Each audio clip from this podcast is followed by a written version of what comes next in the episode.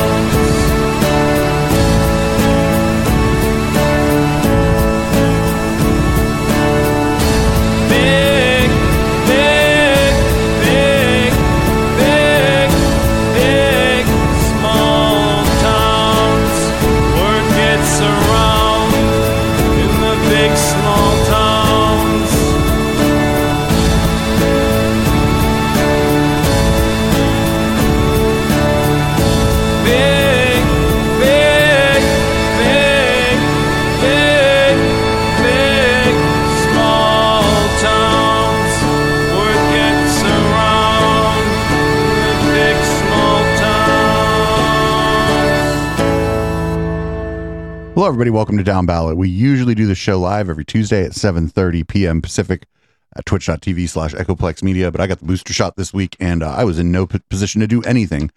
Hardly even get out of bed for most of Tuesday. So we're uh, kind of doing a makeup here. Uh, probably post this Saturday instead of Wednesday. We'll be back to our usual schedule next week unless they require me to get another one of those uh, Moderna booster shots. That being said, I think everybody should get the booster even just a, a day or two of sickness, whatever. Uh, even if I got Omicron, it probably wouldn't have gotten me that sick, but I could have given it to somebody else. So that's how diseases spread. Anyway, I'm producer Dave, and you can find me damn near anywhere. And hey, this is the councilman. You can find me on Twitter at THE underscore councilman. Really happy to be here. Glad to see that you're alive and well, producer Dave, after uh, getting the vaccine, which has killed so many of our brethren. Um, so uh, good kudos to you. I also received the Moderna booster uh, little less than a month ago or a little more than a month ago now? Yeah a little more than a month ago. Uh, didn't feel the same after effects so i, I consider myself lucky. Um, but in and out you know got it done. I recommend everyone do the same um, and then get a little in and out uh, on the way home. Always a good thing uh, check out our website for more information, echoplexmedia.com. You can find out about our uh, about our Twitch channel, about our Patreon, where you can give us shill bucks to keep this station rolling. Um, and uh, make sure that you download Down Ballot and the Local Love and all of our programming uh, on whatever podcatcher you decide to use, um, and uh, t- share it with your friends. Let them know, especially if you're in the, the Bay Area and you're interested in the local uh, derpiness that we bring you on a weekly basis. Um, please share and, and let folks know about it we'd be happy to to entertain more listener and more viewer and get more people up in that Twitch chat where the real action is. And a quick note: if you're downloading this the day that it came out, listening to it the day that came out, uh, Operation Catterday will be a local love uh, makeup session. I'll have Chip DeVille up in the studio. I'll have uh, Patty Kay up in the studio. Probably have Juan Maserati up in the studio, and may have a couple other special guests uh, popping by. So uh, oh. should be uh, a bit raucous. We'll do our usual local love thing. Patty Kay will play a few songs. We'll rock a few local jams, then I think me and Twi- me and Chip will be doing some uh, DJing late into the night as we usually do on Saturday. So it'll be kind of a, a mix between our usual Catterday show and um, local love. So that'll be a lot of fun. Super special. I got to see Chip just recently. We went to a we actually went to a concert together. Um, uh, not packed to the gills, luckily, but definitely a lot of folks around. So uh, we we we played it safe. I don't think either one of us got the COVID. So again, lucky. Uh, but it was good times. It's great to see him and great to see you as always. And uh, yeah, why don't we, without further ado, we can jump into the docket if you like. Yeah, what do we got for leading off? Leading off this week, uh, we should just roll the clip. New at 10 tonight, a San Jose woman is calling on the city for help after she fought off an attack from a homeless man who was armed with a shovel while walking the Guadalupe River Park Trail earlier this month. KTVU's Emma Goss tells us the encampment has been there for a long time, but some complain it has recently become dangerous. So I was on that trail Jacqueline, who did not want to share her last name, was on her daily walk near the Taylor Street Bridge on the afternoon of January 8th when she says a man came out of his tent and attacked her. He took the shovel that was in his hands and he uh, started swinging at me like the shovel was a baseball bat and he was hitting me with it. She blocked the blows to her face with her forearms before charging at the man, allowing her to escape. Her arms were bruised and bloodied. I was screaming at the top of my lungs during this ordeal and I, I look up the trail and I look down the trail and I realize like no one is coming to help me. And that's, you know, I, I knew I had to help myself. I knew I had to go around this guy. I knew I had to get past him uh, if I wanted to live. She said San Jose police responded within minutes and arrested the man. Now she wants the city council to act before someone else gets hurt. From my perspective, it was like a frog being boiled alive that things have gotten so bad, but I didn't realize it because I see it every day. And I think that we've almost become immune to the homelessness problem. This, this didn't look like this. Nobody wants to walk that trail. Nobody wants to go to those parks. You know, I'm a father, I have a six year old daughter. I don't want to go to San Jose parks anymore. Scott Largent lives in an RV at a homeless encampment just up the road from Guadalupe River Park.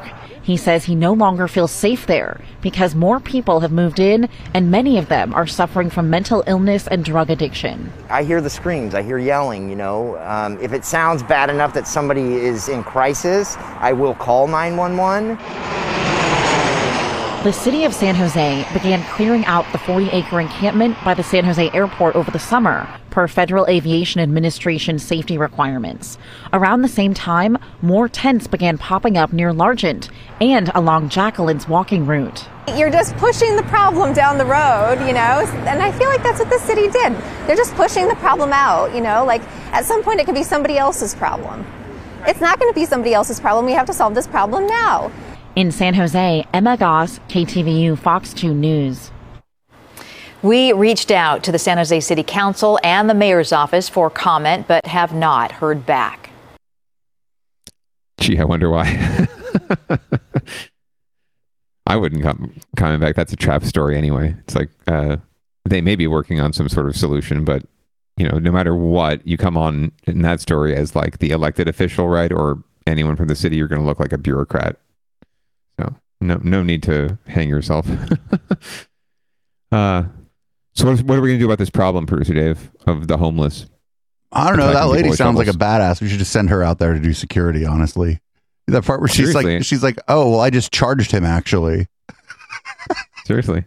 I mean, because we're dealing with two separate, we're dealing with not separate things. I mean, they're separate but connected, obviously, right? This is not, you know, she didn't get attacked by a guy with a shovel because he's homeless, right? She got attacked with, by a guy with a shovel because he probably has a mental instability, which more likely was caused by being homeless or was, you know, one of the causes um, of of him being uh, or uh, on the street. But more than likely, as we've talked about, right, a, a result of being on the street.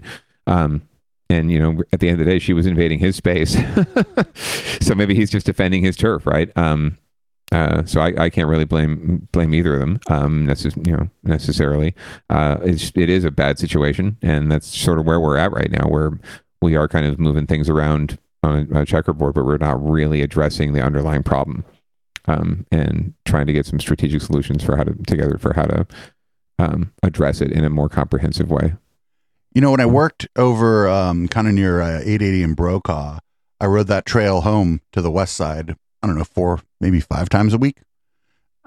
Riding to work, well, I would usually just take the train to work and then ride home because it was like cool out, nice to ride. Mhm. Um, There was a difference definitely between the Guadalupe Trail and the Los Gatos Creek Trail, like a big difference. Um, not only like that there was uh you know homeless encampments, but that the the Guadalupe Trail also just as a sort of like a public a public space didn't seem as well maintained, regardless of whether or not there were encampments. And Mhm. um, I mean, I guess that's all I have to say. I don't know. I never felt unsafe riding home late at night, but also I'm like a you know not a small person, and I was on a right bicycle and got going at a good clip. So Well, I mean, there's there's other issues happening here where there's apparently like ille- uh, cars illegally, you know, coming onto the trail, right? Um, and uh, okay, yeah, that would have scared hitting the shit out of me. Right? Yeah, so that that's there's a lot there's a lot of issues here, and then and then as a city, you know, it's like they, they you know, they're they're trying to take an uh, a whatever you want to call it humane approach, right? But there's a you know at some point you know fences are going to be involved. At some point, you're going to have to move folks around, right? And and uh, and either move them to a different location or um, figure out a way to you know create some sort of buffer um, area because they're they're not going. They have nowhere to go, right? Um, unless we give them a place to go. We as a society. Um, so uh, it's just you know. This is what you're going to have to deal with with folks. This many folks living outside is that you're going to have incidents like this come up, and you know um, the good. The thing about this is that it's one of those things where you it gets on the news, right? Because this lady got attacked, right, and she's pissed about it, and she's pissed at the city for not doing anything, and it got on the news it's not as though as though that is a going thing that happens like constantly, right? This is not happening on a nightly basis, um, and uh, for the most part, we're just dealing with a problem. Uh, a pro- if the problem is with is the system and um, the people themselves, the the unhoused folks are not the problem necessarily. They're um, they've been affected by the problem. So we need to do more to address the problem and not the not necessarily put it on the people. Oh, and to clarify That- what I said a few cents. minutes ago about being afraid if I saw a car on the trail, I would be Yeah. afraid that it was a fucking cop. well, they- and that's and that's what they're asking. Like, and that's the funny thing. If you you, you know um, from the public service perspective, right, from the city's perspective, they hear from people from folks advocates who are like, you know, uh, there are there are. Uh, you know, we need to do more to help help these folks, right? We need to we need to take a more hands off approach and be more uh, proactive with providing services to them, right? And not not sweeping camps and right, you know, and being more humane. And then you've got it from the entire opposite end of the spectrum of, you know, I want to ride my bike on not you, right, but like the uh, you know your your pastoral n- neighborhood family, right? We want to ride our bike with our children down the the trail, and oh, there's homeless people and or there's a car, right? Um, so then you have to send in the police and police cars. Oh, a car on the trail, a car on And the it makes it trail is more- absolutely something the police should deal with. Yeah, yeah, it- exactly right. They need to be think. like, get your car off the trail. You would think. I and hearing and hearing about it, it's like they don't do anything sometimes. But some, you know what it is. A lot of times, it's it's like jurisdictional authority, right? And they just it, it's like passing the buck around, right? Oh well, it's the water district's responsibility because they control the creeks. Oh no, it's the the river park conservancy because they're the nonprofit that manages the the Guadalupe River Park. Oh no, it's this you know it's the PD's responsibility. Um, because it's illegal activity. So yeah, it, it, the ba- the buck gets passed around I think a lot, and at the end of the day, you know, it, if things get done, they take a while, and um, and sometimes people get hurt in the meantime. Um, Anyway. I've, I've said this a lot of times, but um, government housing projects get a bad rap because of what happened in the East Coast, where the government's put up housing projects and then didn't maintain them. Mhm. And so, any any discussion at all of like housing projects, people just are like, "Are you mean like The Wire?" And Yeah. you're like, "Well, n- not really. It doesn't have to be that way." That was a commentary on that the housing projects were very poorly maintained, and then you know people didn't care about their community because nobody was maintaining their fucking housing project. Yeah, it's uh, the the conversation is tainted by the past experiences, right? Um, and there are some bad. There have been some bad attempts here locally that are still challenges, right? But a lot of times it's management, not necessarily the quality of the of the the product. So, um, but management after the fact and management of the population.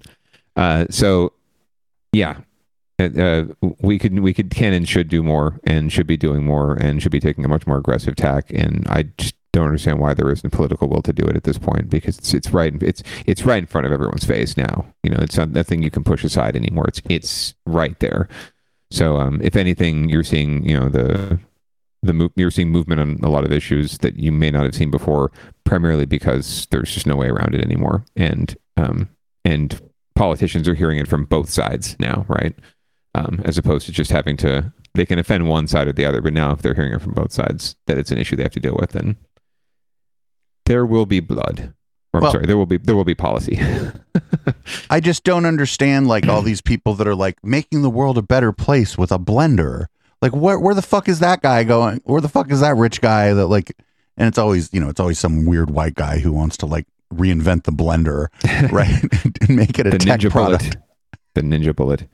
Right. It Like, pulverizes the seeds. but where's the guy like making the world a better place through public housing? Here's our here's our private here's our private public partnership. I've got some venture capital behind this. Like where's that?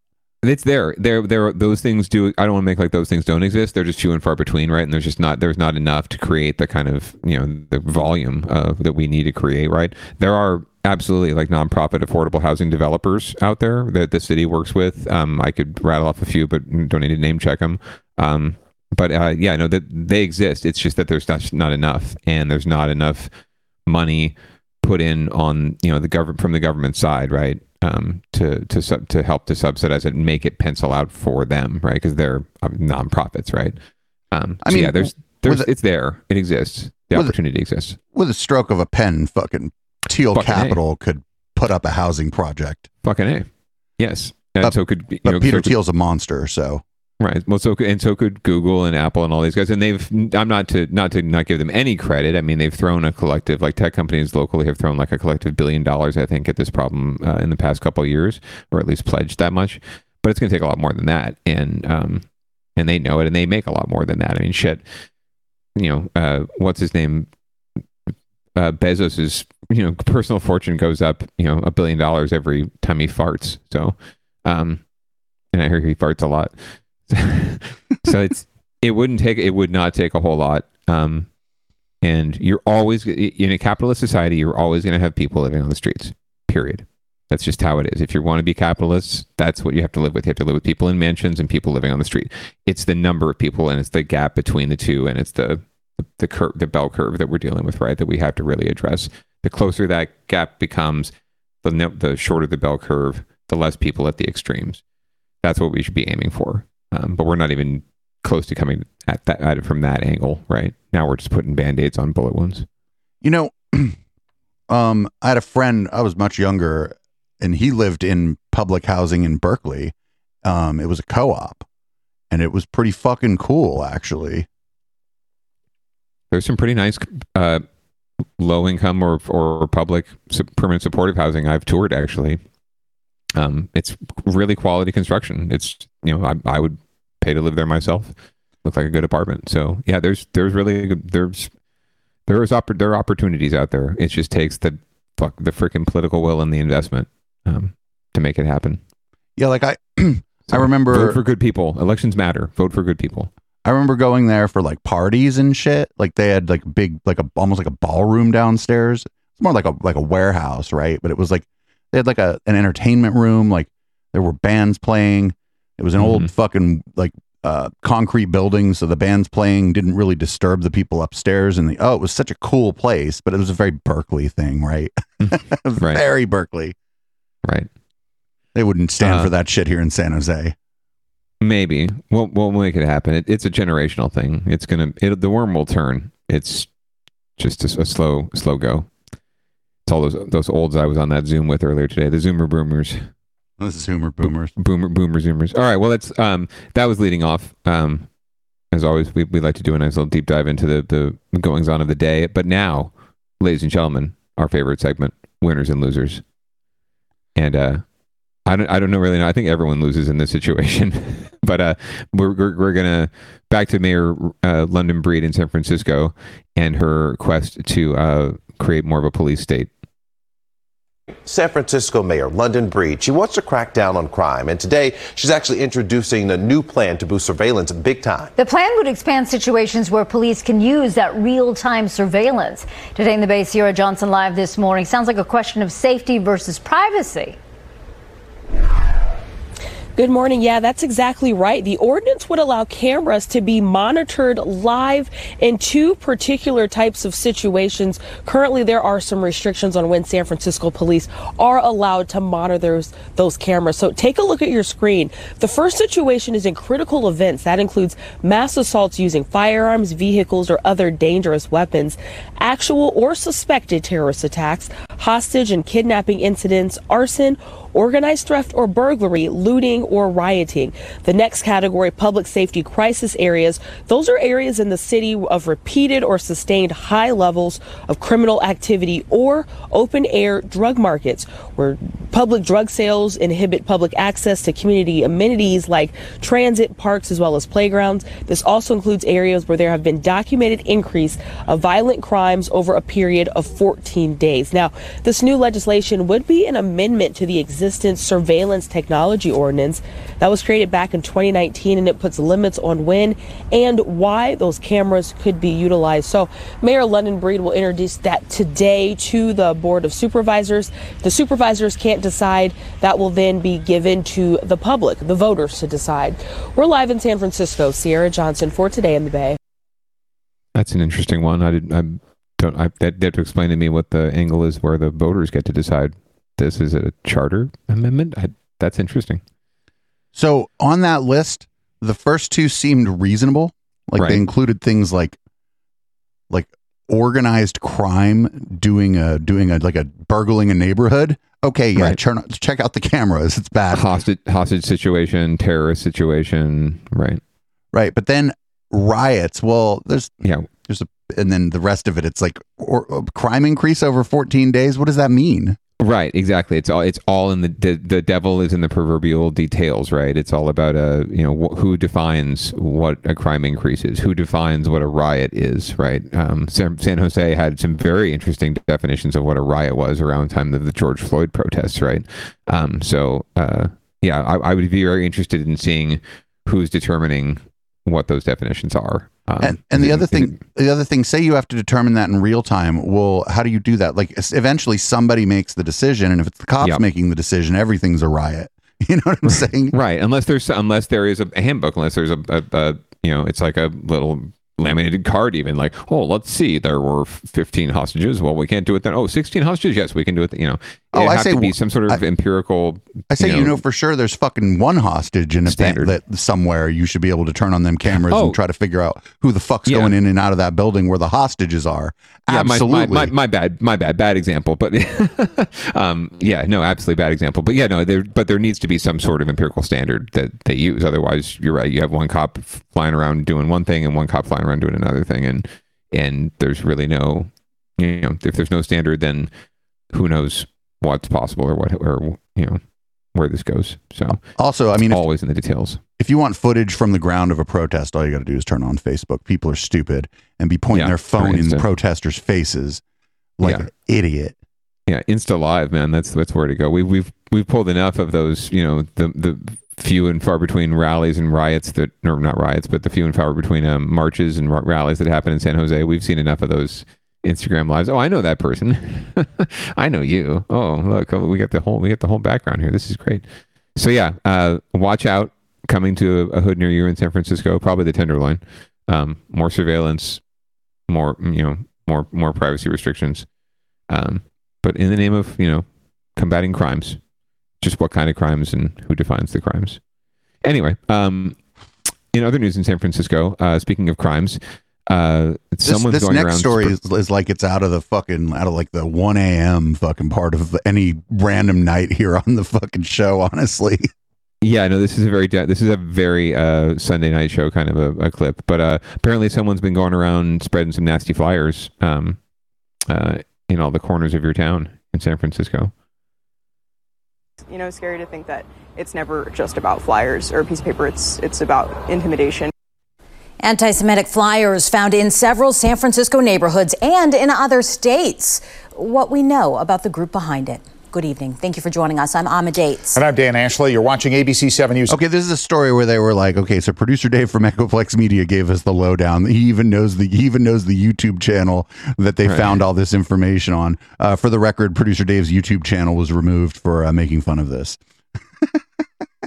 6 live here on ABC 7, Hulu Live, and wherever you stream.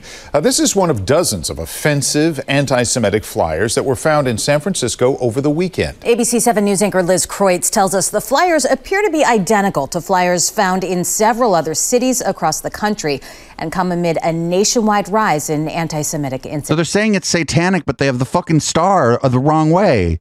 Right. Right. This is to imply Satanism, but they don't even know which way the fucking star goes. If you're supposed to be Satan, that star is supposed to be upside down. Unless this is some sort of alternative Jewish star that we don't know about. There were quite a few just littered throughout the sidewalk. In San Francisco's Pacific Heights, residents are dismayed and on edge after finding disturbing anti Semitic flyers placed all around their neighborhood. It was a small plastic sandwich baggie weighted down with some rice, and it had a flyer that said the entire COVID agenda is Jewish. Aurora, who is Jewish and asked we not share her last name, noticed the offensive flyers while on a walk Sunday morning. She picked up several scattered along Pacific Avenue near Baker Street. Others reported seeing them outside homes on Union Street. These flyers are placed at a time when there's already unrest in Jewish communities following that recent hostage situation at a synagogue in Texas and an overall rise in anti Semitism. Nationally, ADL reported over 2,000 anti Semitic incidents in 2020. That is the third highest tally that we've recorded since we have tracked it in 1979. Teresa Drenick is the deputy regional director with the Anti Defamation League, which tracks these incidents. She said, in addition to San Francisco, over the weekend the flyers were also reported in Chico and in several other states, including Texas, Colorado, Maryland, Wisconsin, and Florida. The Miami Beach mayor said the police there are actively investigating. It is important to call out anti Semitism when we see it. The ADL says they are aware of the group behind these flyers. They say it's a loosely organized extremist group that espouses vitriolic anti Semitism and white supremacist themes online. The leader is based in Sonoma County. The ADL asks anyone who finds flyers from this group to report it. We want to make sure that law enforcement investigates and gets to the bottom of exactly what was going on. The fact of the matter is that, like, whether it's coming from outside or from within our city, um, you know, Jewish people here are still being intimidated um, and made to feel unwelcome in their own neighborhoods. In San Francisco, Liz Kreutz, ABC 7 News. So I'm around 70% sure that the group distributing this is a group called A- Atomwaffen. Atomwaffen. They're a white supremacist group. Um, they they this sounds like their playbook. Do you know what that means? It's German, right? yeah, I don't. No, no. I just know that they they have um fuck your Yankee blue jeans. They have uh, previously published um like hit lists of like anything from anti-racist college professors to like Jewish people in the media, and this sounds like it's right out of their their playbook. They're fairly well organized. They are loose and distributed. It could be another group. I could be wrong, but it sounds like them. Yeah, it just uh, seems like every, every any scourge on humanity, you know, seems like an opportunity for haters to go after the, those who they hate, and oftentimes it is our Jewish friends. So, uh, yeah, uh, let's let's figure out who did this and give them a good stomping. But I do love the meticulousness of the putting the flyer in the bag with the rice, so it's weighed down. It's not going to fly away, right? Um. So, but you know, shame, shame. They also in Chi- in Chico too. well, the person being from Sonoma County sort of calls back to that pipe bomb, Hmm. our pipe bomb friend at the Mm. auto shop. Oh yes, our Democratic Party pipe bomb friend. That's right. That's right. I don't know if he was part of that group, but it's sort of it's there it's not like just because he was a three percenter that he doesn't espouse some of the same ideas that Adam Waffen might espouse. You know, there's a lot of crossover in that stuff. Um, I do think it's interesting. They seem shocked that it was like in an, a well-to-do, uh, let's face it, like largely maybe white part of San Francisco that these uh, flyers might go to. Yeah, I, I don't know why that's particularly shocking. Mean, if they really want to disrupt things like that, they're the people that would notice, right, when they're out walking their their dog or or uh, you know going to the the local artisanal muffin shop. Um, it's not the folks down in like Bay Point. They have other shit to to worry about in their lives than whatever flyers people are just leaving around their neighborhood. These groups are So- going to recruit where they feel like they might be most effective. Council. Maybe, yeah. Yeah, and I, I also don't. I also don't know the demographics of Pacific Heights. If there happen to be more Jews living there, Oh, it, it could be. Ooh, it could also be. Yeah, San it could be the other way. It could be the other way where there's like disproportion, like compared Right. to the rest of the city for whatever reason. There's a few more Right, I Jewish mean, they- people there. They found the one young Jewish lady to speak for everyone who is Jewish, of course. Um, but who knows if she might be the only Jew living in the neighborhood? We don't know. Well- I don't know. The, I don't know the demographics of Pacific Heights to speak to it. But Yeah, I, I could- don't either. that could be it. I don't either. But the other thing about if they were to do that in like the fucking in the Bayview or whatever, they better hope nobody sees them. Yeah, for sure. what, you, what are you leaving on my porch? right, you better. Even like in in the Castro, which is like an upper class neighborhood, Castro's got Yeah. a little bit of history of uh of resisting bigotry in a let's say a kinetic way. Yeah. Um, and so you know they, they they they went somewhere where they weren't so concerned about being spotted too. Right. There, there, there are folks in the Castro and in other neighborhoods that are aggressively anti-bigot. Right. Um, like it's like they were talking about the TL. You want to see the crime rates in the TL? Start t- try, trying to hand Start those drop- out in the TL. the homeless are responsible for COVID. We're coming for you, motherfucker. Um, no, you you fucking you start handing that shit out in the tenderloin, you're gonna get got. Yeah. Like, Oh, there's yeah. there might be drug dealers there, but that drug dealer doesn't want none of that shit because they're they're going to sell their drugs to whoever. drug dealers tend not to be bigots because it's Equal bad for business. Equal opportunity. Um, well, uh, speaking of the Castro, in another part of San Francisco, um, apparently the Castro Theater has some new ownership um, and some new, or at least some new management. And there's some concern that uh, this classic movie theater is going to steer maybe away from the movies. Um, and as a former film junkie and film school snob, I'm you know certainly intrigued by this story. But we'll see what we'll see what's going on. one happy. KTVU talked to people who worried the theater's new management could attract a crowd that may not be welcome. Ooh. For nearly a century, the Castro Theater has been the iconic repertory movie house in the San Francisco neighborhood that bears its name.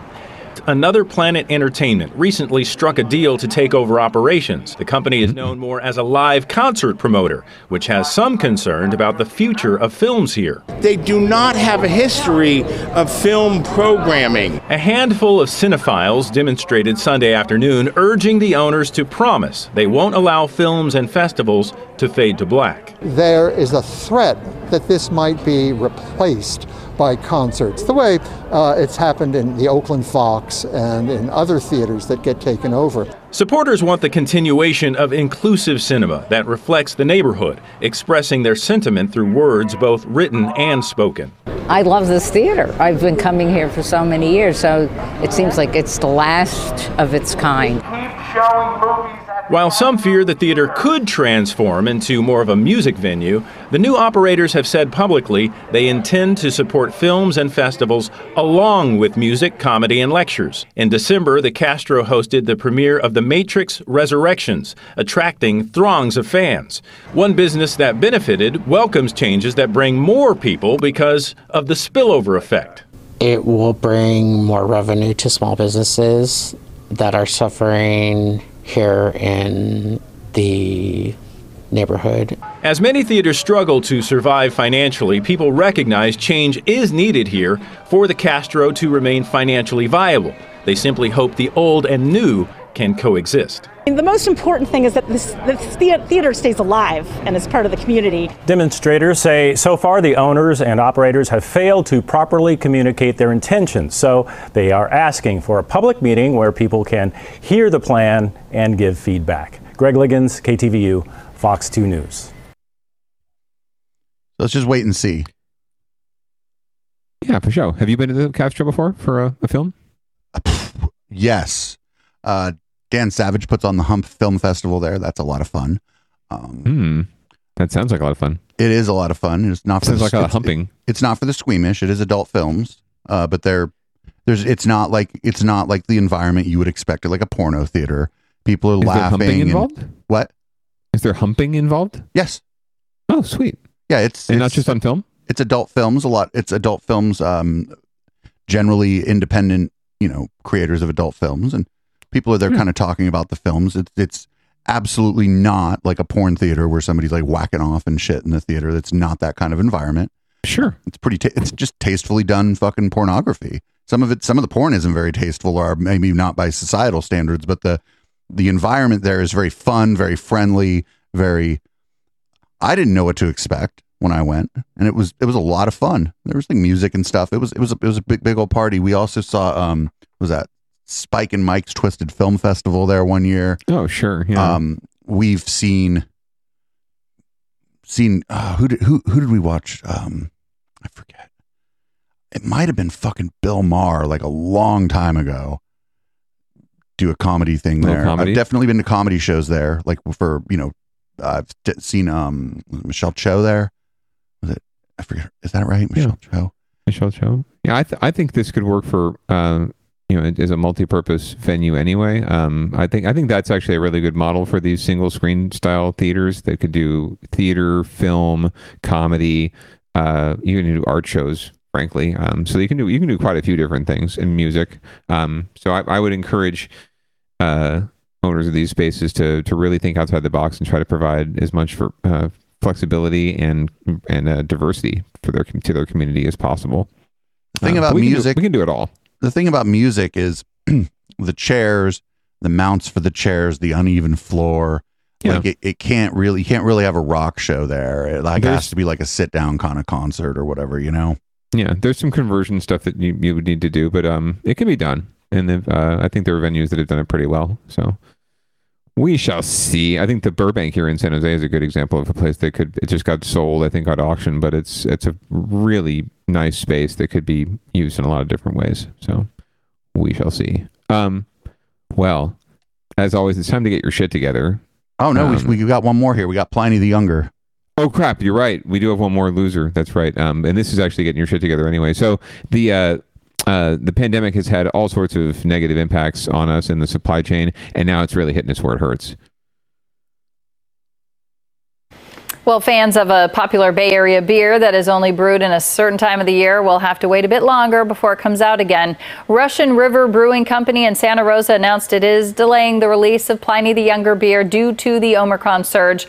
Thousands of people traditionally show up for the annual kickoff event, which was scheduled for February 4th, but Sonoma County is currently under a ban on large public gatherings because of the virus.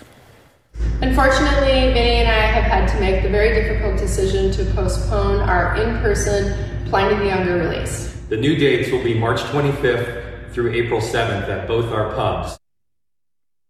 The brewery says 20 employees have tested positive since the holidays. Now, before the pandemic, releasing the beer generated more than $5 million to the local economy in 2020.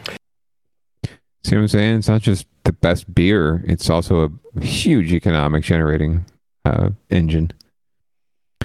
Uh, what are we going to do, producer Dave? We have to Um, wait another like month and a half. I'm not a fan of that style of beer, but I know a Uh. lot of people who really do enjoy it. Um, of the two, I actually think Pliny the Elder is a little more drinkable. Um, but I, I just don't like those super hoppy beers. I am definitely a big hoppy person, but I, I like both. The Elder is delicious too. Um, so this is this is a sad sad day for me, but I can wait. First world hashtag first world problems under winners and losers today, ladies and gentlemen. Also, Um, like the pizza that that guy was eating in that bar looked awful. Yeah, look, look a little like thrown together and plasticky and Yeah, little little greasy and soggy and shit. a little greasy. Like the like the uh, the cheese wasn't quite melted, but still had like oil seeping out of it, and just ugh. like it was melt like it was melted in a microwave or something. Anyway, um, not not good, not good. Uh, thinking of investing, by the way, in a wood fired pizza oven for our our house for the outside. Uh, at some point, if we ever redo our backyard, so we can have pizza parties, and you can come over for our posh uh, artisanal cupcakes and pizza. Um, Fantastic. So, yeah. So moving moving right along. Um, uh, after I jumped the shark earlier, uh, getting your shit together. It's always it always seems to be Millennium Tower, and this week is no different. Um, so I think we're just going to have to start renaming this section of the show. but uh, wouldn't you know it? There's more. Raj, newly released documents tell a previously hidden story about the troubled fix of San Francisco's sinking and leaning Millennium Tower. NBC Bay Area investigative reporter Jaxon Van Derbeken shows us why the documents provide some answers, but also raise a very important new one. Where is all the grout going that workers are injecting into the ground?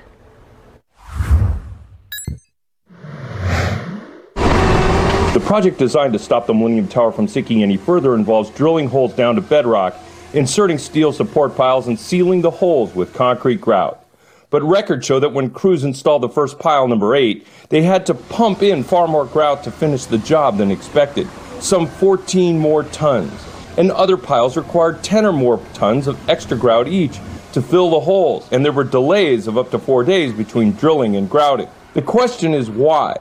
One theory is that the pressurized drilling process essentially vacuumed up too much sand and debris buried way down near bedrock. And that's a major reason the Millennium Tower suddenly started sinking and leaning faster when the fixed project began. The ground was already highly stressed uh, because of the 58 story building that it was supporting on piles. Internationally recognized deep foundation expert Harry Poulos says that under the circumstances, settlement of the building may well have been inevitable. I think any time you do excavation and delay, uh, that leaves you uh, open to the possibility uh, of uh, loss of strength uh, and uh, deformation, uh, settlement in this case, of, of the ground. An outside expert advising the city, Ben Turner, called the process of soil being removed during drilling unintentional mining and told city officials back in November he could not rule that out. But he now favors another theory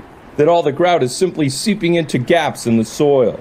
we actually expect that some grout will will penetrate into the formation. And so, after extensive discussions with the contractor and among all the players here, we believe that is the most likely um, explanation. It's more likely to be over mining. Geotechnical engineer Bob Pyke says an early analysis of the first successful test pile shows workers needed extra grout to fill the hole.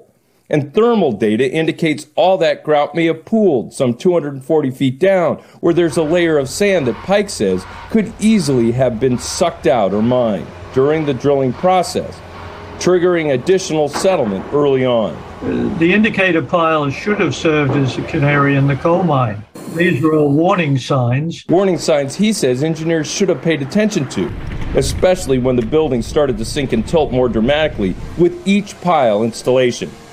Jaxon Van Derbeken, NBC, Bay Area News. And we've been breaking news stories on the Millennium Tower ever since it started leaning. Head to NBC Bay Area streaming app on Roku, Apple TV, or Amazon Fire to see our other reports, including how key records are now missing in the fix. Yeah, there is an actual YouTube playlist just for this sh- this story on on NBC's uh, YouTube channel. Ah, th- it's like every day, every day they're struggling, and they should just tear it down. Yeah, there's just it just seems like there's never like I know like the if it bleeds it leads thing, right? But there's just never any good news about this fucking this this tower. And no, it's it and it's not going to get. I mean, you're, you're right. Everything we've we've heard about this, I I don't understand why, how this is all less expensive than just taking it down piece by piece and rebuilding it like a Lego set. yeah, Um, there's some of the stuff's not going to be you're not going to be able to re, you, reuse everything, right? sure, sure. You're going to have to do some demolition. There's going to be some concrete that's going to have to be demolished and that kind of stuff. But like, Right, you can, but- you can uh, but at this recycle. when- you can recycle demolished concrete and shit. So Yeah, you can put it into those piles that you're driving, you know, hundreds of people of the earth and getting into the the crevices that you created by mining in the first place. So yeah, what a mess. Well, we'll keep you posted, ladies and gentlemen. Just uh, I recommend do not move into a high-rise condo plex until you've really done some serious homework, um, and definitely not this contractor built the damn thing. All right. Well, uh, shall we move down ballot? yeah, we're going to go to down ballot and recall watch.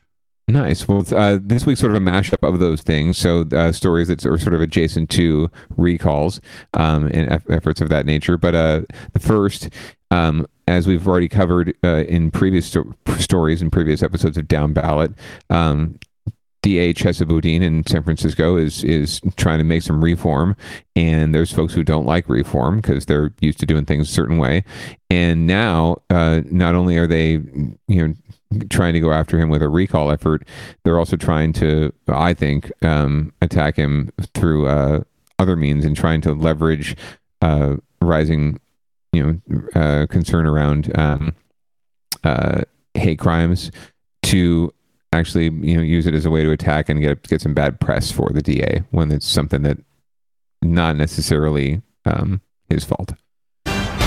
Good afternoon. I'm Ali Rasmus. I'm Gasia Mikaelian. New at noon, a federal Oh my lawsuit God, they could be sisters. filed in response to hate crimes against Asian Americans in San Francisco. The suit was filed against the San Francisco District Attorney's Office, filed by the Alliance for Asian American Justice. And the man who was allegedly attacked in 2019 with a bat by a man and his teenage son. The suit alleges the criminal justice system has often failed to treat Asian victims of crime with the dignity, respect, and equal treatment that they deserve. by standing up for my constitutional rights. I am standing up for all AAPI hate crime victims in the city and county of San Francisco, throughout the state of California, and throughout the United States. The DA's office has yet to respond to the allegations or the lawsuit, but it has announced the formation of a committee to address the gaps in service for elderly Asian crime victims. The DA's office says the committee will ensure that elderly AAPI crime victims and survivors have their needs met before, during, and after court proceedings. The number of hate crimes against Asian Americans in San Francisco is up significantly compared to previous years. San Francisco Mayor London Breed, the police chief Bill Scott, and other community leaders held a news conference this morning to address crime data impacting the Asian American Pacific Islander community. There were 60 hate crimes against Asian victims last year in San Francisco. That marks a 500% increase from 2020. I am heartbroken. I'm frustrated. I'm embarrassed. I'm angry about the violence that has continued to impact many of the people who are part of our Asian community, but especially our seniors. We saw more than a six-fold increase in Asian hate crimes in our city, in San Francisco. And we had eight in 2019, we had nine in 2020, and we had 60 in 2021. That is significant, that is concerning, and that is alarming. The mayor in chief said a top priority this year is to have more police officers and safety ambassadors on the street to help Thank you, prevent Chief, hate and crimes. Thank you, Mayor. Well, I'm not going to, uh, absolutely not going to diminish the um, the impact the victims of these crimes at all. Right, and th- th- it's a there's a big problem, um, and there uh, and we do have to address it. I just find it very interesting that this press conference with the mayor, who is, uh, you know, opposed to the DA um, and supported his opponent, and the police chief police are very adamantly opposed to this DA because he's willing to go after police for misconduct. Um, and then that other lawsuit all happened to come out as news stories on this, you know, be, be publicized on the same day. Find that very interesting um, in terms of a as a media professional, right? Um, that being said, I'm I don't want to be I don't want to be too skeptical. Um, and again, it's a it's an issue that ha- does have to be dealt with, but it's just interesting to see the the media hits that were uh, that that came out at the same day around this issue. Anyway, So we only saw a brief. We only saw a brief like moment of the press conference, but I mean, if they didn't, if they didn't hit up the the fact that there are popular media personalities on um, certain cable news channels who've been calling this shit the Wuhan flu, Mm-hmm. who've been saying that this is all due to a lab leak in Wuhan, China. That this is, they were calling it the China virus. No, that was the Mm-hmm. president. I'm sorry, that was the president called it the China virus. Like if they, Yeah, if, if if there was no mention of that during any of these press conferences, then I would share some of your skepticism as to at least the the the the the possibility that the reason for holding this press conference might have been a little bit a little bit of hide the ball. Yeah, that's that's what I'm suggesting. Um, but again, you're right. I don't know that they didn't say and didn't put it back on that, um, and the fact that the president of the United States um, himself was a part of this, um, this scourge that has hit, that has hit us as a society. So um, yeah, again, I. It's just one of those ones that makes me feel a little squeamish as a as a, it gives me it gives my spidey sense a little tingle as a media guy. So we'll who knows, but um, you'll see more of it as that recall election gets closer. You're going to see more attempts to publicly slander the DA in ways that have nothing to do with anything he has control over. Right. And Um, as far as prevention of crime goes, wouldn't that fall back on the police? Yeah, you would think, right? Or or the officials and, and government officials and policy, right? Um, uh, he is there to prosecute, but at the same time, you know, the way that you prosecute and the way that you go, the way that you do your job as the DA can actually, you know, can inform both, you know, um, I think criminal activity and uh, but also the response to it and how it's policed and things like that. Like if you're a more aggressive DA uh, on certain or you're more aggressive at prosecuting certain crimes, you would think that that would be a deterrent to doing those crimes. Anyway, we could, that's up for debate, but you, you get what I'm saying. Like that's that's the way you can impact it. Um, uh, but yeah, you're right. In, uh, enforcement and and and that na- things of that nature, it's a policy thing, and then it's a police thing. Yeah, I just That's um, why we have the police. I just feel like I just doubt that they mentioned that there are whole whole YouTube channels dedicated to calling the the virus a Chinese bioweapon. You know what I'm Mhm. saying? Mhm. I, I highly doubt that that came up. No, probably not. Um, Probably not, because we're beyond that now. He, we, we we voted in Biden, so everything's fine. Yeah. Also, like, also like, she pretty cozy with tech. Yeah. Oh, yeah. And again, like I said, she is actively opposed to the DA. Um, I think she's even endorsing the recall, um, or she's endorsing the school board recall. But she's certainly not a fan of the DA, and the police are definitely not a fan of this current DA. So, um, just skeptic, just now, n- little natural skepticism, which uh, we we uh, we embrace here at Echoplex Media. All right. Well, um, speaking of other uh, other issues, our our uh, sheriff here. I don't think that's. I think this this freeze frame here is not exactly what the story is about. But um, as we've uh, been following, Sheriff Laurie Smith here in Santa Clara County is also facing not a recall necessarily, but a real serious um, challenge to her leadership, um, to the point where she's even considering now. Um, we've I've heard not running for reelection this year. But uh, let's see what the story has to say about the latest development in her corruption scandal. More problems for longtime Santa Clara County Sheriff Laurie Smith. Today, California's Attorney General opened up a civil rights investigation into the embattled sheriff. Let's bring in our senior investigator, Stephen Stock, who's broken several stories involving Sheriff Smith. Stephen, this is a big deal. Absolutely, Raj. Today's announcement by the California Attorney General Rob Bonta follows a request from county supervisors here last summer. They asked for a civil grand jury investigation, which they got, and which resulted in seven formal accusations issued just last month. Now, the Attorney General is opening his own civil rights investigation. Sheriff Smith has come under fire over her management of the local jails, as well as questions about whether people who gave to her political campaigns got special treatment when they applied for concealed carry weapons permits, or CCWs. Our investigation two years ago found those campaign donors were 14 times more likely to get a permit than those who did not give to her campaign. We also reported that the sheriff has not submitted to independent oversight at her jails, including not reporting incidents of severe beatings there. Today, the Attorney General said his office will investigate whether any state or civil rights had been violated in any of these actions.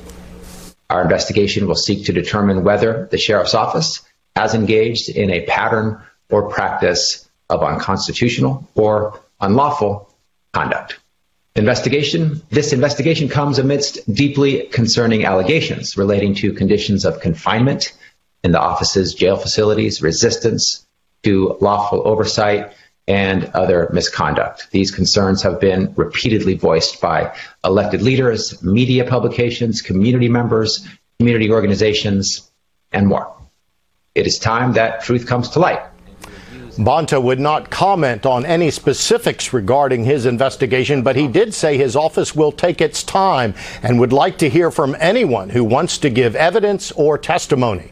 And within the past two hours, we got a statement from Sheriff Smith saying, quote, I have always welcomed any external review of the sheriff's office, and we will immediately open all records. I have great confidence in the Attorney General's office, and I believe they will provide the expertise for a fair and impartial investigation investigation.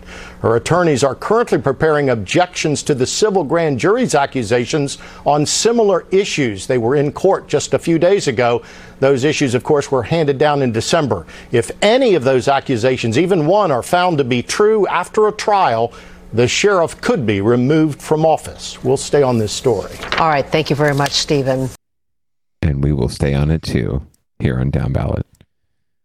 Here's another case where I think like a like a progressive person could come in and be the sheriff, and I feel like I feel like maybe Santa Clara County might be one of the places in in a position to kind of lead the way on improving and making. You know, it's unfortunate when people have to go to jail, especially when they haven't even been convicted of a crime yet. Um, and I think the Santa Clara County could lead the way in making these facilities more humane and treating people with a little more dignity in there and doing things to doing things to kind of stop the factioning off of different people inside of the prisons, which is the cause of a lot of the violence. Uh, ironically enough, they're trying very hard to tie themselves as knots to not do that and to appease all the public safety mavens out there and their like concern about the the Lululemon crimes, um, and balance that with what's really needed, which is more help for more people in general.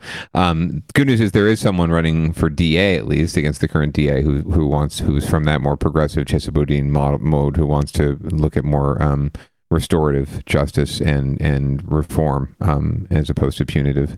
Uh, so maybe, perhaps there, the current candidates for sheriff, even if Smith were to back out or to not were to run and get beat, I just don't see any of them as being all that the, the kind of dynamic personality it's going to take to to really affect the change. A lot of them are just former um, you know, deputies um, or uh, just uh, not really saying or looking like the kind of things that the kind of folks that are really going to be able to do substantive uh, work there. They're really just running because they don't like the sheriff.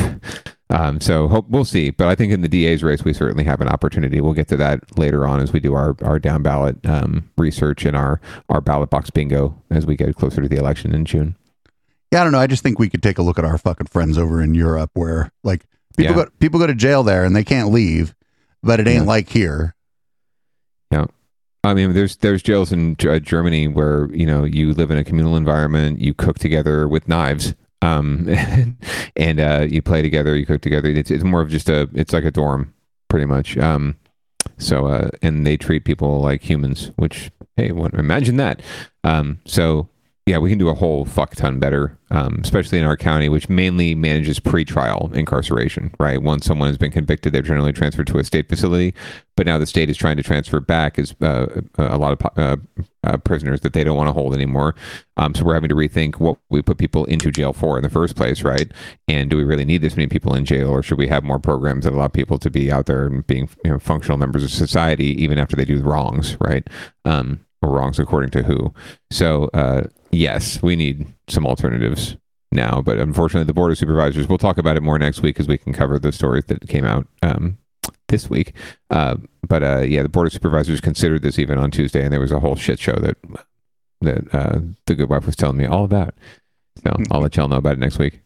Um, so, speaking of which, though, uh, so this was a pre preamble to that board of supervisors meeting. Um, our next clip here, this is from Twitter, uh, from one of our local reporters.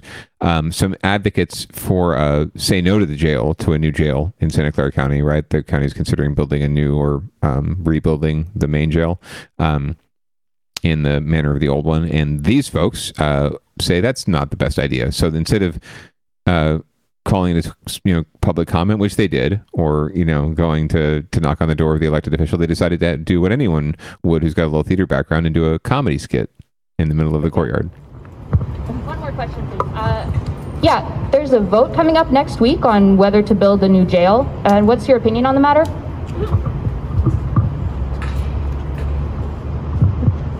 Well, 500 beds should be plenty of room for the corporate crime ring.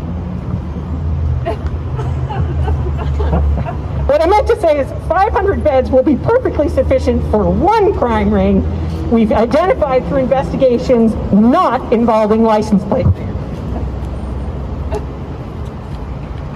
This little girl loves this. The jail will sufficiently hold the crime for a good amount of time.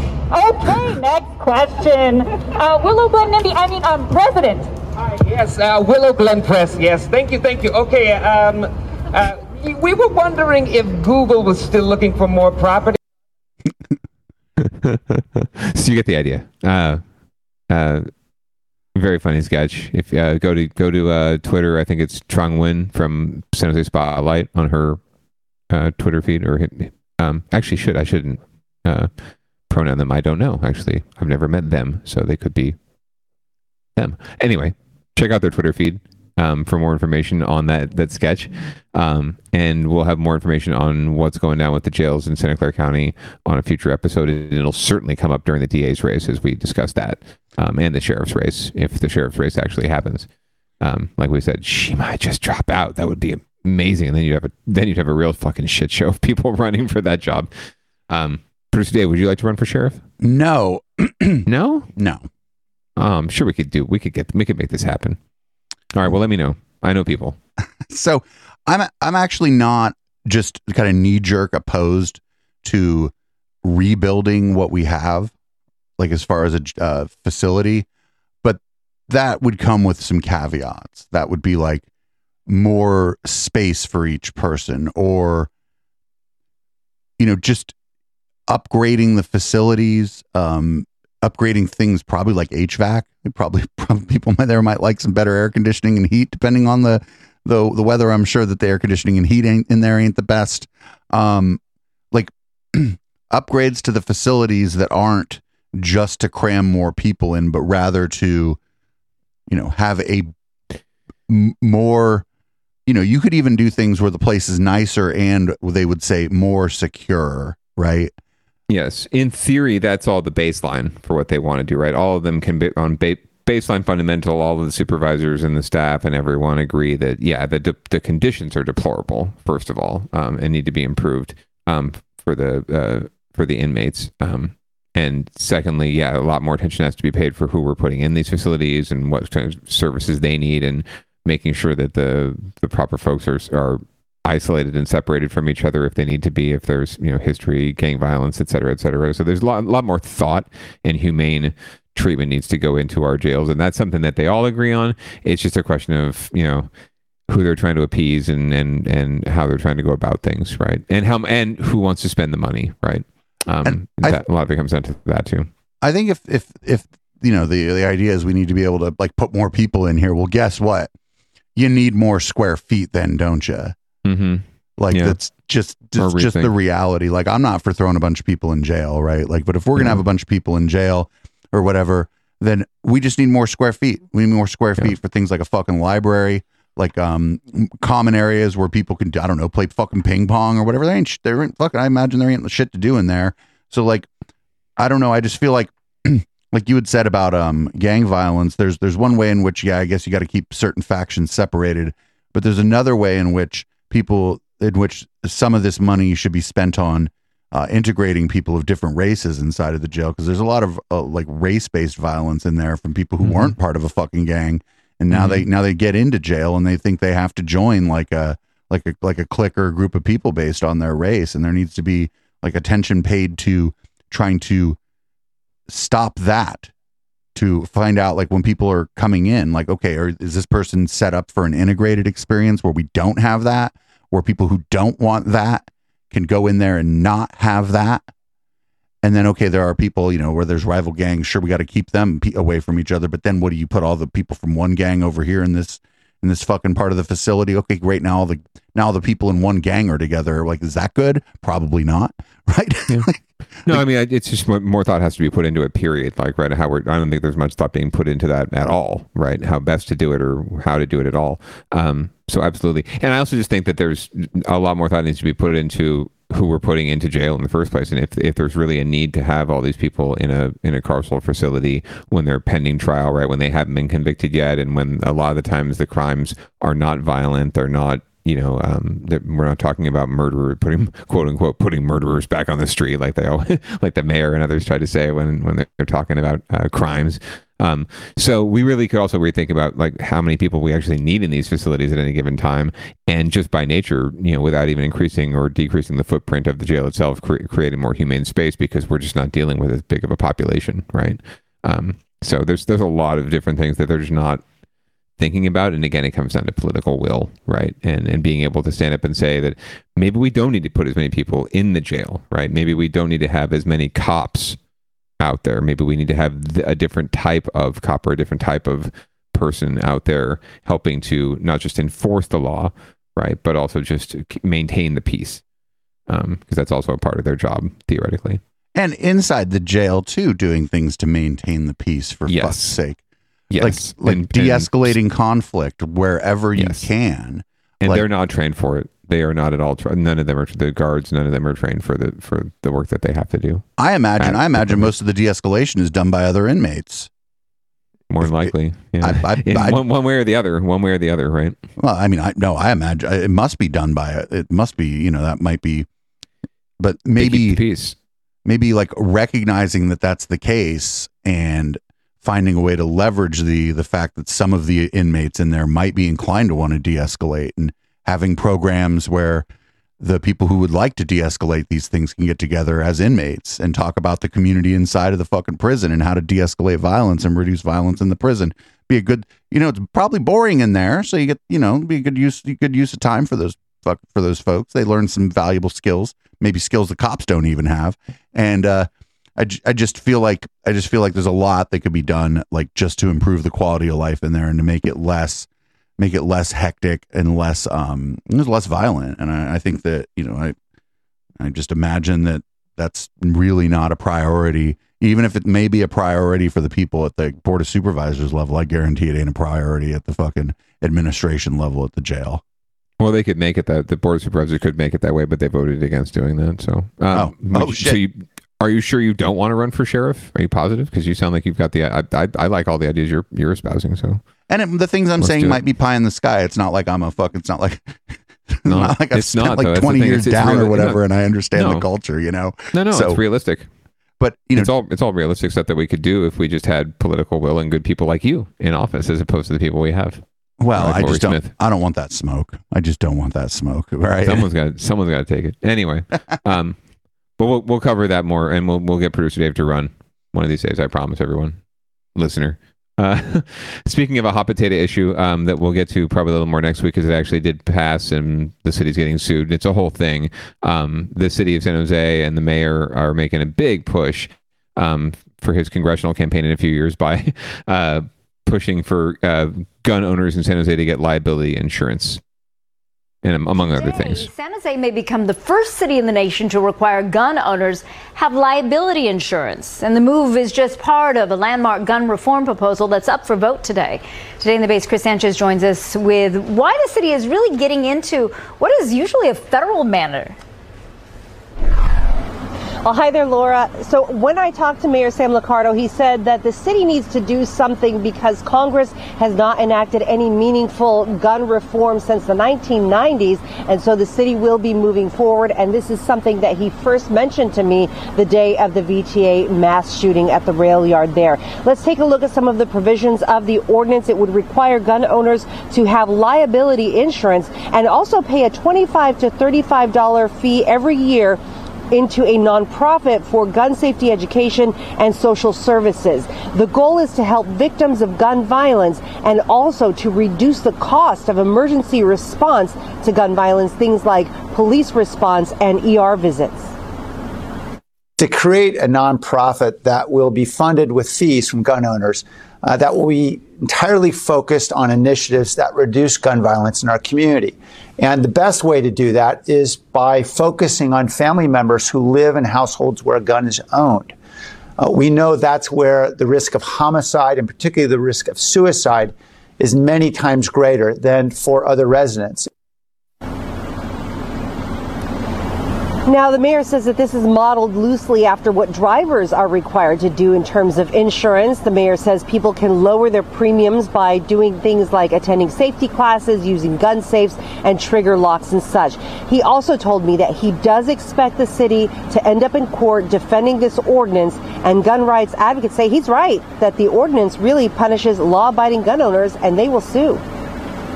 And most importantly, they will not stop gun violence. Um, all this legislation does is punish legal owners of firearms. Taxing a constitutional right is is illegal. I love that that guy gets the same level of pub as the mayor in this story. Gun legislation. They already banned ghost guns. They did something with straw sales as well. Uh, and they also helped to defend the assault weapons ban uh, when that expired. The uh, all of this will go before the council for a full vote later this afternoon. We expect that there will be lengthy public comment ahead of that. In San Jose, Chris Sanchez, today in the Bay. Yeah, the, the, first you got the mayor of San Jose. Not that I you know, love love him and his his bootlicking chops um, to death. But the mayor of San Jose, and then the executive director of the Silicon Valley Taxpayers for Government Accountability, a fail, a two time failed city council candidate, um, given the same level. This this is one of the issue I have with local news. Like they're given the same level of, um, you know, seriousness really, and and and uh, and platform in this story. Granted, the mayor's quote comes first, and it's his proposal, but still. Um, you give you put them on the same level and you're elevating the voice that is just not frankly you know i don't think worthy of being elevated. Um, but that's sort of how the news works here. They, they, they try to be fair and balanced quote unquote but they end up i think uh, tilting the scales to the the nimbies and the folks that just have the loudest voice. But i don't know. What what are your thoughts? I was going to get obliterated in the courts Oh, definitely. I mean, this, the the the lawsuit already has dropped, so it's not even getting implemented. But it got the mayor nice media hits on uh, everything from News uh, Newsweek to he was on the Today. He wasn't on the Today Show, but they covered it on the Today Show, L.A. Times, Washington Post, CNN. Right. So he he got he got what he wanted out of it. Um. So that is what it is. So well, it might. I okay. So it's gonna be it's gonna be in the federal courts there's some chance maybe the Ninth Circuit won't overturn it, right? There's some mm-hmm. chance, but that's pretty slim because, and I forget what the fucking decision was, but um, up until about like the I say the 80s or the 90s, the courts had generally had not interpreted the Second Amendment to just mean that like individuals could just have kind of whatever the fuck firearm they want with like little to no restriction, and I forget what decision it was, and that all changed once the court did decide like be for the vast majority of the time in this country, like gun regulation was the norm. Like guns were pretty heavily regulated in this country. Um, I don't have a strong position on guns eh, either way. I don't care if my neighbors own guns. If they do own them, I hope the fucking hope they use them safely. And I hope if my next door neighbor owns a gun, it can't penetrate the wall of an apartment if they accidentally fire it. but, right. I'm pretty sure it could, but especially in your apartments, I don't know. But um, may, maybe not. Who knows? But uh, yeah, I'm in the same boat. I, I, you know, you want to do more power to you as long as you're being safe with anything. Right, right, like a, a gun, scissors. I don't give a shit. Right, just don't hurt other people and be safe with it. And that's all I think. The at the end of the day, that government can and should do in terms of regulating vices and things like that. Make sure that folks aren't hurting other people or interrupting their life, liberty, pursuit of happiness, right? And they're doing things safely. Um, but yeah, at the end of the day, you can't, you really can't um, regulate people. You know, there's only so much government can do anyway, and there's only so much that would be effective, right? Um, so this is something like like gun insurance is really there. It's an in case thing, right? Like it's a if your gun is is used in a robbery or something like that, or in a homicide, um, then it would come into play. But as long as you're doing things properly, staying safe, paying your bills, and checking all the boxes, then it's not it's not something that's going to impact you. But um, you know, so someone could argue that a small fee or a small you know a, a small price to pay for owning the right to own the gun or the privilege of owning the gun and having that weapon that could cause harm to other people right there in your home. Um, but you know, one could argue the other way too. But we do have to, you know, there are things we're required to get liability insurance for in many other arenas where I would argue that you know it's a little bit uh, uh, extraneous to do it if you if you consider that it's not it doesn't make sense to have it for a gun. So, but that's for another conversation, I think entirely. Yeah, we'll get back to this story more uh, as we we go down the road because it's going to come back. Like you said, the lawsuits are already flying. I mean, don't get me wrong. If the insurance So, industry, if the um, insurance industry were to go to war, show with, out with one, one last little clip. yeah, but real quick, if the insurance industry were to go to war with the firearms industry, I wouldn't be mad to see that at all. Uh oh, have I lost you? I've lost you. Uh, Not check- quite, but it's it's it's going in and out. It's going in and out. All right, we'll run this last clip. This is the entire staff of Oh, Noah, Noah's Bagels quitting. This is the entire staff of the Noah's Bagels quitting live on a TikTok video. Staff at a Vacaville bagel shop quit, and the moment has gone viral. TikTok video shows 16 employees of Noah's Bagels meeting at the store to put in their notice after they say their manager was unjustly fired. Turns out initially the manager says she was suspended, likely because of a customer complaint, but she says no one complained. When she went home, she saw her final paycheck in her bank account. The manager, along with the rest of the employees, are demanding to know why she was fired. And then in a show of solidarity, the staff quit, posting it on TikTok. The video has gotten them 3.6 million views. We're not replaceable, we're not disposable, and you can't just fire somebody and not let them know. That shows you how tight our bond is and how close we are together, not just as a team, but as a family. Those are some nice employees. Noah's Bagel says it'll look into the matter as it takes treatments of the team members, quote, seriously. That was wild. Yeah, go on with your bad selves. Well, yeah, get them, get them. Uh, worker solidarity and uh, and like union participation Absolutely. is generally at an all time low in the United States. So uh, fucking get them, get them, get them. Yeah, as we all know, um, am I coming through okay? Um, we may have heard about Star Starbucks employees unionizing uh, lately, so that's great to hear. Um, so maybe Noah's will be next, um, and maybe after that, Jamba Juice, I guess, if we're going down the the strip mall. Yeah, for sure. Well, since your connection's bad, I guess I'll read us out this evening. Um, everybody, thanks for listening to Down Probably good Ballot. Make sure you, everybody, thanks for listening to Down Ballot. Make sure you are following this podcast on your podcatcher of choice, and uh, make sure you're following us on Twitch. We're usually live Tuesday nights, seven thirty p.m. Pacific. Twitch.tv slash Echoplex Media. And remember, uh, not all politics are local, but I mean some of it is, and maybe you should uh, get involved. This is Locals by Audible Smoke Signal, and uh, we out. It's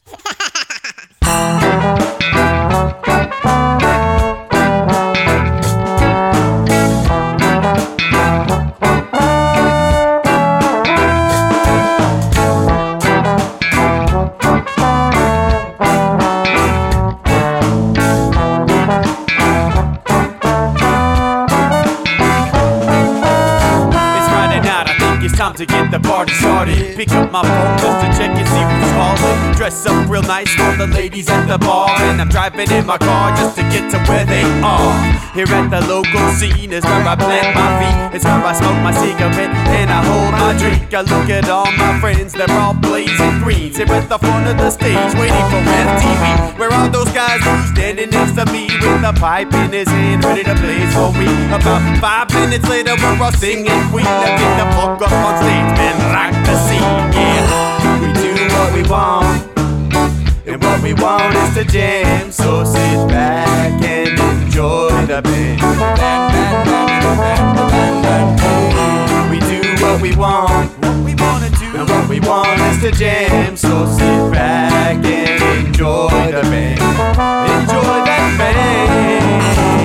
I turn and head back the bar for a refill, man, because you know where we are.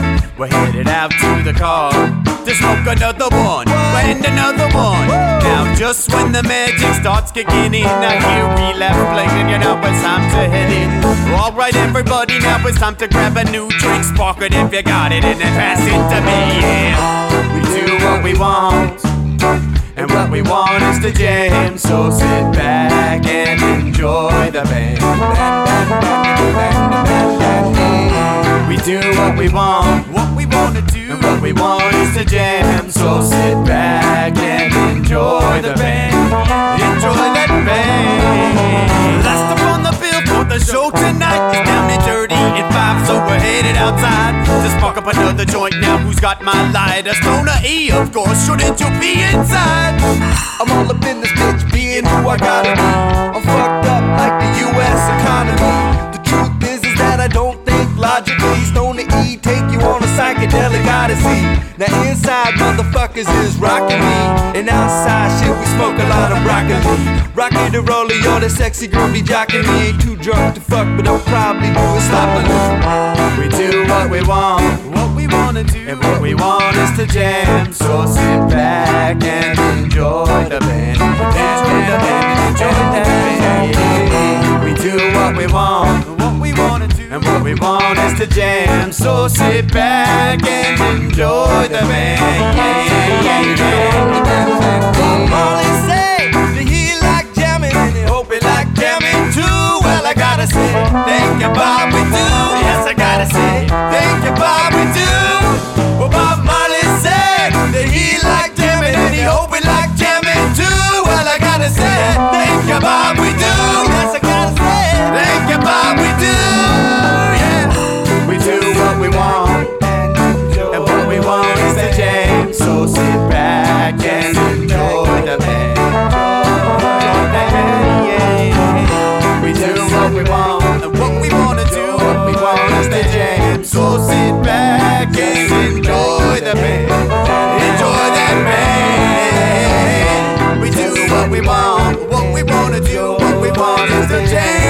Sit back and enjoy the band. Enjoy that band. We do what we want, and what we want is to jam. So sit